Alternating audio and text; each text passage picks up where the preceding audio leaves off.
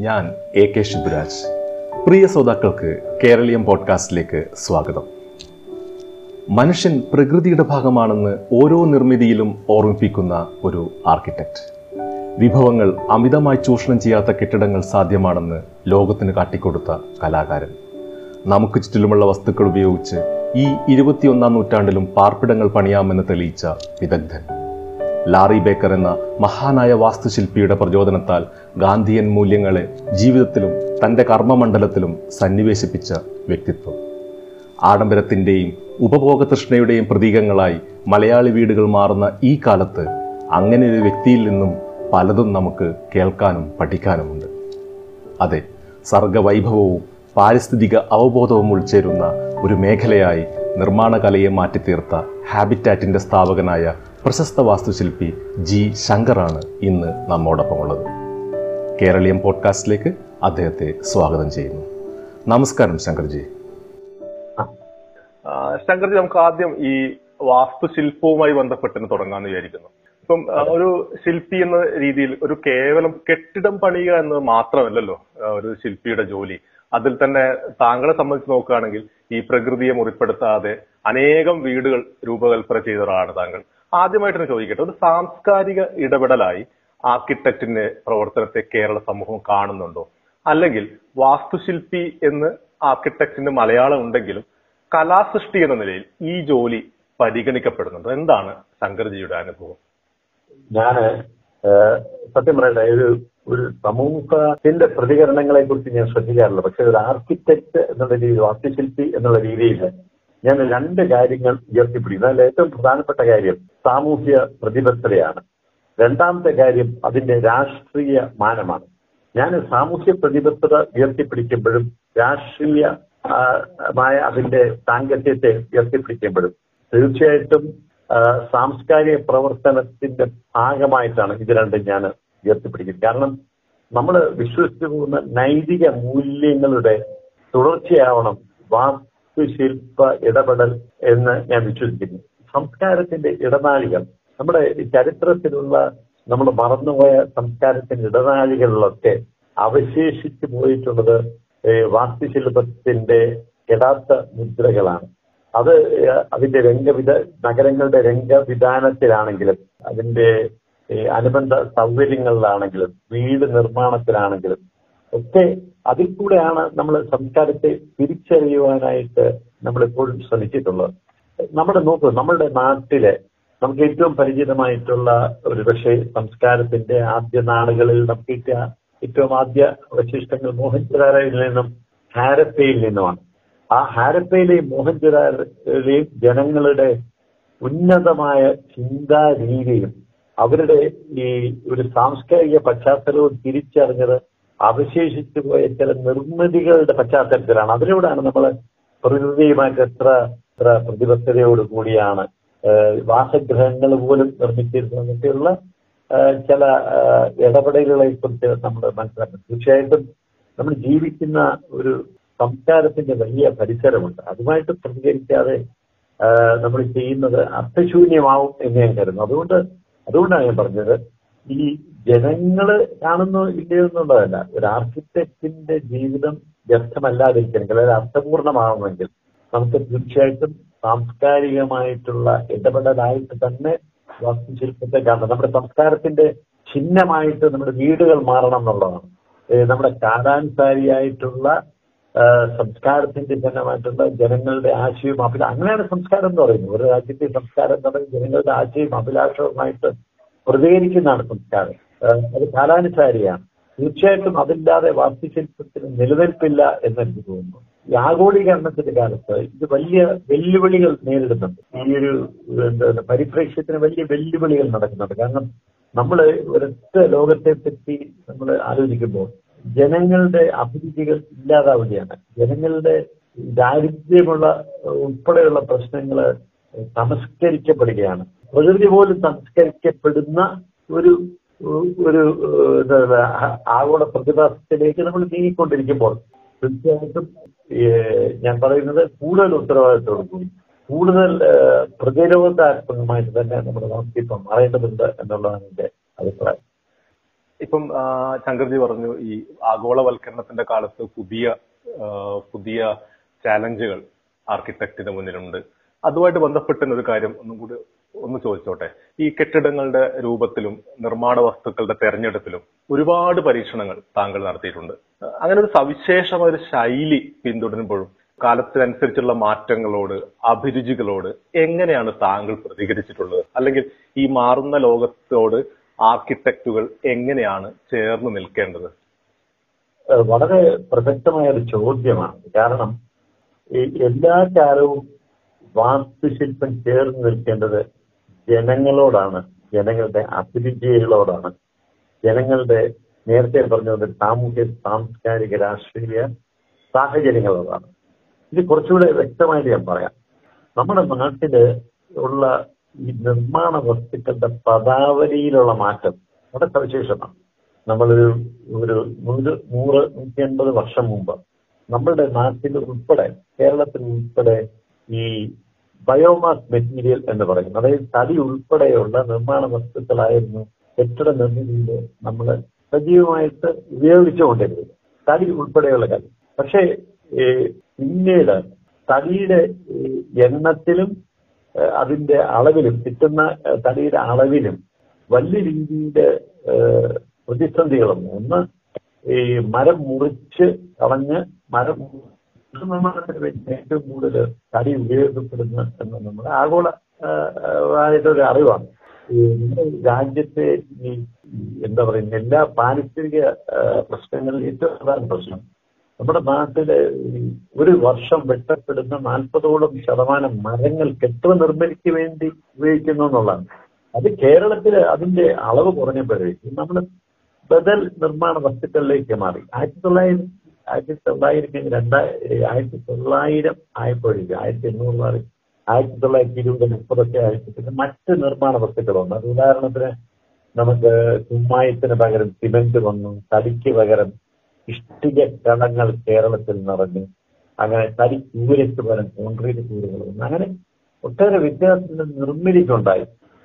അതിന്റെ പ്രതിഫലനം കേരളത്തിലെ ഈ കെട്ടിടങ്ങളുടെ നിർമ്മാണത്തിലുമുണ്ടായി എപ്പോഴും ഒരു രാജ്യത്തെ ഒരു ദേശത്തെ എത്ര നിർമ്മാണ വസ്തുക്കളുടെ പദാവലി ഉപയോഗിച്ചാണ് സാധാരണ പണിയാണ് ഇത് ഞാൻ പറഞ്ഞ കാര്യമല്ല. ഇത് മഹാത്മാഗാന്ധി തന്നെ പറഞ്ഞ കാര്യമാണ്. അതായത് നമ്മുടെ രാഷ്ട്രപിതാവ് മഹാത്മാഗാന്ധി പറഞ്ഞു നമ്മൾ എവിടെ കെട്ടിടം വെക്കുന്നോ? അഞ്ച് അഞ്ച് കിലോമീറ്റർ ചുറ്റളവിൽ നിന്ന് കിട്ടുന്ന നിർമ്മാണ വസ്തുക്കൾ കൊണ്ടുവേണം കെട്ടിടം പണിയേണ്ടതെന്ന് പറഞ്ഞത് മഹാത്മാഗാന്ധിയാണ്. അപ്പം ഈ പ്രാദേശിക നിർമ്മാണ പദാവലിയിലുള്ള മാറ്റം തീർച്ചയായിട്ടും കെട്ടിട നിർമ്മിതിയെ സാരമായിട്ട് ബാധിച്ചിട്ടുണ്ട്. അത് ബാധിക്കാതിരിക്കാൻ കഴിയില്ല അത് അങ്ങനെ മാറിയേ തീരുള്ളൂ. രണ്ട് ജനങ്ങളുടെ അഭിരുചികളും ഒക്കെ മാറിയിട്ടുണ്ട്. ഈ നമ്മൾ നമ്മുടെ കേരളത്തിൽ തന്നെ നമുക്കറിയാം. നമ്മൾ ഈ കൂട്ടുകുടുംബങ്ങളിൽ നിന്ന് അണുകുടുംബങ്ങളിലേക്കുള്ള ഒരു പിന്മാറ്റം. അത് ഉണ്ടാക്കിയ അനുരണനങ്ങൾ. അത് വലുതാണ്. അത് കെട്ടുനിർമ്മിതിയാണ് ഏറ്റവും കൂടുതൽ ബാധിച്ചിട്ടുള്ളത്. പണ്ട് ഈ നമ്മുടെ കൂട്ടായ്മകൾ നമ്മുടെ കൂട്ടായ്മകൾ എന്ന് പറഞ്ഞാൽ നമ്മൾ ഒട്ടേറെ ഈ നമ്മുടെ നാട്ടിലെ ഒട്ടേറെ പേർക്ക് ഇപ്പൊ എനിക്കൊക്കെ ഓർമ്മയുണ്ട്. ഞാൻ ഈ ചെറുനാളുകളിൽ തിരുവല്ലയിലെ ഞങ്ങളുടെ കൂട്ടു കുടുംബത്തിന്റെ സ്ഥലത്ത് കഴിയുമ്പോൾ രാത്രി കിടന്നുറങ്ങുമ്പോൾ ഉണ്ടായിട്ടില്ല ഒരുപക്ഷെ രാവിലെ ഉണർന്ന് എഴുന്നേൽക്കുമ്പോൾ നമ്മുടെ പായിൽ അപ്പുറത്ത് കിടക്കുന്നത് അത്രത്തോളം തുറന്ന വാതിലുകളുള്ള ഒരു വലിയ സമൂഹത്തിന്റെ സൃഷ്ടിയായിരുന്നു വീടുകൾ എന്ന് പറയുന്നത്. അത് അത് മാറി. നമ്മുടെ ഈ കാലാനുസൃതമായ മാറ്റം തന്നെയാണ്. ഞാൻ നേരത്തെ പറഞ്ഞ കൂട്ടുകുടുംബത്തിൽ നിന്ന് അണുകുടുംബ മാറ്റം നമ്മുടെ ചിത്രനിർമ്മാണ രീതികളിൽ വലിയ വലിയ മാറ്റം ഉണ്ടാക്കി. അങ്ങനെയാണ് നമ്മൾ ഈ ചെറിയ വീടുകളിലേക്ക് മാറുന്നത്. ഒരു തരത്തിൽ അതൊരു നന്നായി ചെറിയ വീടുകളിലേക്ക് മാറി ഓരോ കുടുംബത്തിനും ഓരോ വീടുകളായിട്ട് മാറുകയും അത് എനിക്ക് തോന്നുന്നത് പ്രവാചക ശബ്ദത്തിൽ ഞാൻ പറയില്ല. ഇനി ഈ അത്രയും അണുകുടുംബത്തിൽ നിന്ന് ഒരു സംക്രമണത്തിലേക്ക് വരും ഒറ്റപ്പെട്ട് വരുന്ന ആൾക്കാർക്ക് വേണ്ടിയുള്ള അത് ആശങ്ക കൂടുകയാണ്. അത്തരം വീടുകളിലേക്ക് കേരളീയ സമൂഹം പരിഗണിക്കും എന്നാണ് എനിക്ക്. അത് അതിനേക്കാളും പ്രധാന ഒരു കാര്യം ഞാൻ പറയാം. ഓരോ മുറിയും ഓരോ വീടുകളായിട്ട് മാറുന്ന കാലവും ഞാൻ മുൻപിൽ കാണുന്നുണ്ട്. കാരണം ഓരോ മുറിയും ഓരോ വീടുകളായിട്ട് മുൻപിൽ കാണുന്ന നമ്മുടെ രോഗ വ്യാപന കാലത്ത് നമ്മൾ പഠിച്ച ഏറ്റവും വലിയ കാരണം ഒരു മുറിയുടെ തടങ്കലിലേക്ക് നമ്മൾ മാറിയിരിക്കുന്നു. അപ്പൊ ആ മുറിക്കകത്ത് എങ്ങനെയാണ് നമ്മുടെ ജീവിത അഭിരുചികളും ഒക്കെ വെച്ചിട്ട് പുതിയ മുറികൾ രൂപകൽപ്പന ചെയ്യേണ്ടതെന്ന് കാലമുയർത്തുന്ന വെല്ലുവിളികളാണ്. ഇതനുസരിച്ച് ആർക്കിടെക്ചർ മാറിയേ തീരുള്ളൂ. അത് അത് അതുമായിട്ട് അങ്ങനെ സംബന്ധിച്ചേ തീരുള്ളൂ. അത് മാറുന്ന അഭിരുചികൾ. അതോടൊപ്പം തന്നെ മാറുന്ന കാലം മാറുന്ന പരിസ്ഥിതിയുമായിട്ട് യോജിപ്പിച്ച് നമ്മൾ സംസാരിക്കണം. ഈ വളരെ സമ്പന്നമായിട്ടുള്ള പരിസ്ഥിതിയെ വലക്കെടുത്തുന്ന രീതിയിലുള്ള നിർമ്മാണ പ്രവർത്തനങ്ങളാണ് കഴിഞ്ഞ നൂറ് വർഷം നടന്നിട്ടുണ്ട്. നമ്മൾ മലയെല്ലാം ഇടിച്ചു നിരത്തി ഈ ഇടനാടുകളൊക്കെ വികൃതമാക്കി ഈ തീരപ്രദേശത്ത് മുഴുവൻ വികൃതമാക്കിയിട്ടുള്ള ഒരു പടരുന്നുണ്ട്. ഈ ഇത് പ്രതിരോധിക്കപ്പെട്ടില്ല നമുക്ക് സമൂഹത്തിന് നല്ലതല്ല എന്ന് ഇനി വർഷാവർഷം വരാൻ പോകുന്ന പ്രകൃതി ദുരന്തങ്ങളും മലയാളപ്പെടുത്തുന്നത് എന്റെ ശങ്കർജി ഇപ്പൊ പറഞ്ഞ ഒരു നിർമ്മാണ രീതിയിൽ തന്നെ ഏറ്റവും കൂടുതൽ പ്രകൃതി എന്തൊക്കെ മാറ്റങ്ങൾ വരുമ്പോഴും പ്രകൃതി വിഭവങ്ങൾ തന്നെയാണ് നിർമ്മാണത്തിന്റെ അടിസ്ഥാനമായിട്ട് വരുന്നത്.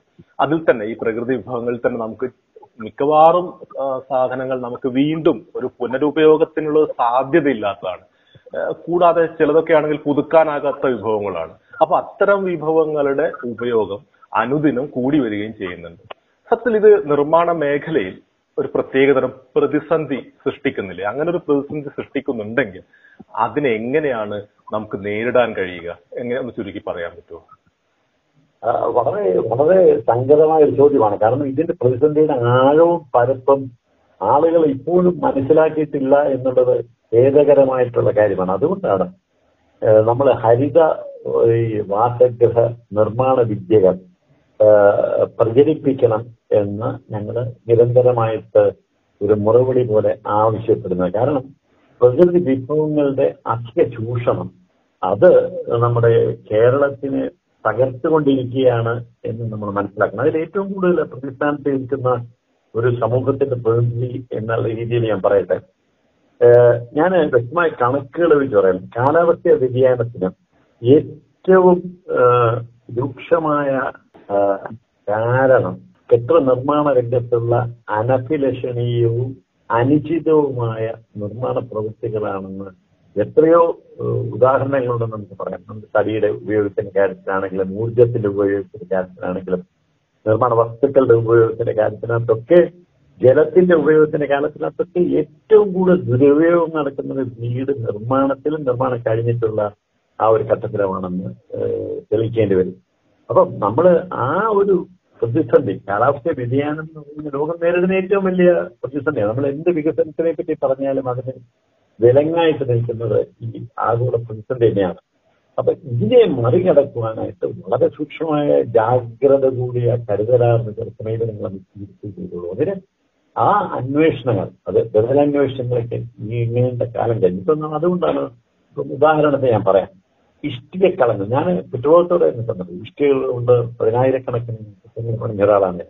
പിന്നീടാണ് മനസ്സിലായത് നമ്മുടെ ഫർട്ടൈൽ ലാൻഡ് ഏറ്റവും ഫലഭൂയിഷ്ടമായ മണ്ണ് ഉപയോഗിച്ചുകൊണ്ട് നമ്മുടെ വയലേലകളെ കിളച്ചു മറിച്ചാണ് പലപ്പോഴും ഇഷ്ടിക കളങ്ങൾ എത്തുന്നത്. അതിന്റെ പ്രകൃതി ചൂഷണം എത്ര വലുതാണെന്ന് മാത്രമല്ല ഈ ഇഷ്ടിക ഉണ്ടാക്കാൻ കത്തിക്കുന്ന വിറകിന്റെ അളവൊക്കെ നോക്കുമ്പോഴത്തേക്ക് ഊർജത്തിന്റെ കാര്യത്തിനകത്ത് വനനശീകരണത്തിന് നമ്മുടെ പ്രിയപ്പെട്ട തെങ്ങുകളുടെ കാര്യത്തിനകത്തൊക്കെ വലിയ രീതിയിലുള്ള ചൂഷണമാണെന്നാണ്. അന്ന് അപ്പോഴാണ് ഞങ്ങളൊക്കെ ഈ ഇന്റർലോക്കിംഗ് മന്ത്രിക്ക് എന്നൊക്കെ പറഞ്ഞിട്ടുള്ള പുത്തൻ രീതികളിലേക്ക് ഇതൊരു ബദൽ പരീക്ഷണമാണ്.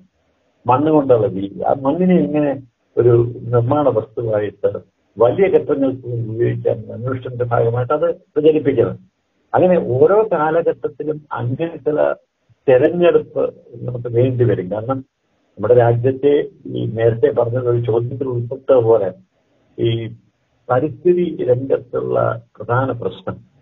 നമുക്ക് ചില പ്രാഥമികമായിട്ട് കെട്ടിട നിർമ്മാണത്തിന് വേണ്ട നിർമ്മാണ വസ്തുക്കൾ നമ്മൾ പ്രകൃതിയിൽ നിന്ന് ചൂഷണം ചെയ്തെടുത്തതാണ് പാറയാണെങ്കിലും ഇഷ്ടികയാണെങ്കിലും മണലാണെങ്കിലും ഒക്കെ ഈ മണലിന് എങ്ങനെ ഒരു ബദൽ ഉണ്ടാക്കാമെന്നുള്ള രീതിയിലാണ് പാറയുടെ അവശിഷ്ടം. നമ്മൾ ഈ കരിങ്കല്ലിന്റെ ബാക്കി വരുന്ന ബാക്കി വരുന്ന അവശിഷ്ടം പൊടിച്ചുണ്ടാക്കുന്ന ഈ ക്വാറി സാൻഡ് എന്നുള്ള ടെക്നോളജിയിലേക്ക് മാറുന്നത് അതൊരു ബദൽ പരീക്ഷണമാണ്. വേസ്റ്റ് മെറ്റീരിയലിനെ നമുക്ക് പ്രായോഗികമായിട്ട് നമുക്ക് എങ്ങനെ മണലിന് മേലെ ഉപയോഗിക്കാം എന്നുള്ളതിന്റെ അന്വേഷണത്തിന്റെ ഭാഗമാണ്. അപ്പൊ ആ അത്തരം അന്വേഷണങ്ങളിലേക്ക് നമ്മൾ വഴിമേറുന്നു ഞാൻ ബദൽ നിർമ്മാണ രീതികളോട് ബദൽ നിർമ്മാണ വസ്തുക്കളോടുള്ള ഒരു പ്രതിപത്തി വളർത്തുവാനായിട്ട് പ്രധാനപ്പെട്ടതായിട്ട് നമുക്ക് വേണ്ടത് ഈ രംഗത്തുള്ള യഥാർത്ഥത്തിലുള്ള പഠന ഗവേഷണ അതിന്റെ അടിസ്ഥാനത്തിലുള്ള അറിവുകൾ. അത് പലപ്പോഴും നമുക്ക് കിട്ടുന്നില്ല അതുകൊണ്ട് ആളുകൾ ഇപ്പോഴും ഭയാശങ്കകളോടുകൂടെയാണ് ബദൽ നിർമ്മാണ വസ്തുക്കളെ അവർ അത് നിരീക്ഷിക്കുന്നത്.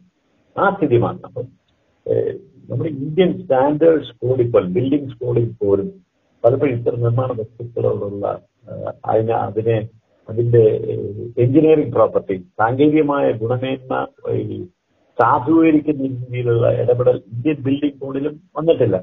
അതേസമയം ഞങ്ങൾ പറയുന്നു ഈ രംഗത്ത് നിൽക്കുന്ന പലരും പറയുന്നു സിമെന്റിനോടൊപ്പം തന്നെ കരുത്തുള്ളതാണ് ഈ കുമ്മായം നമ്മുടെ ഏറ്റവും വലിയ കുമ്മായ നിക്ഷേപമുള്ള ഒരു സംസ്ഥാനമാണ് കേരളം.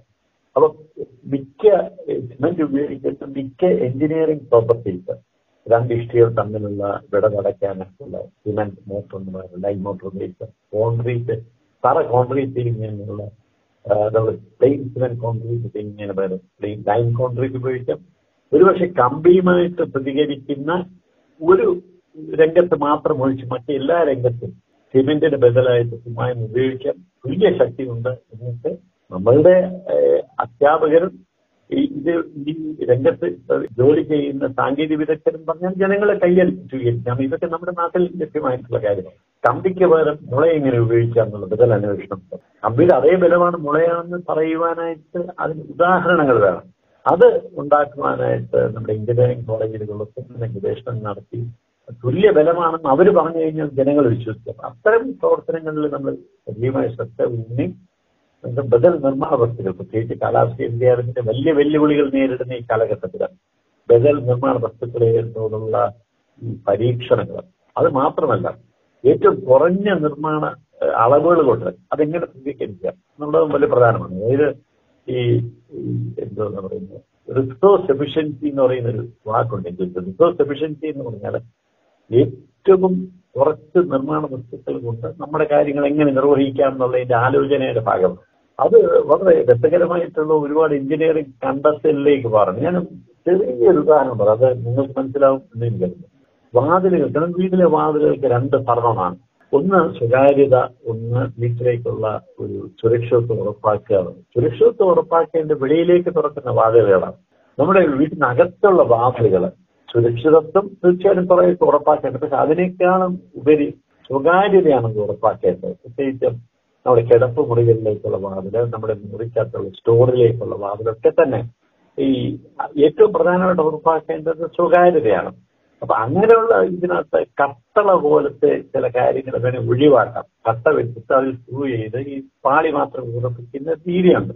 എന്താണ് ഉപയോഗം എന്ന് വെച്ചാൽ ഈ തടിയുടെ അളവ് നമുക്ക് ഉപയോഗിക്കേണ്ട തടിയുടെ അളവിൽ വലിയ രീതിയിലുള്ള ലാഭം നമുക്ക് ഇതുവഴി ഉണ്ടാക്കാൻ അപ്പൊ അങ്ങനെയുള്ള ബദൽ നിർമ്മാണ രീതികളിലേക്കും ബദൽ നിർമ്മാണ വസ്തുക്കളിലേക്കും നമ്മുടെ അന്വേഷണങ്ങൾ തീർച്ചയായിട്ടും എത്തിച്ചേരേണ്ടതുണ്ട് അത് കാലം ആവശ്യപ്പെടുന്ന ഇടപെടലാണ്.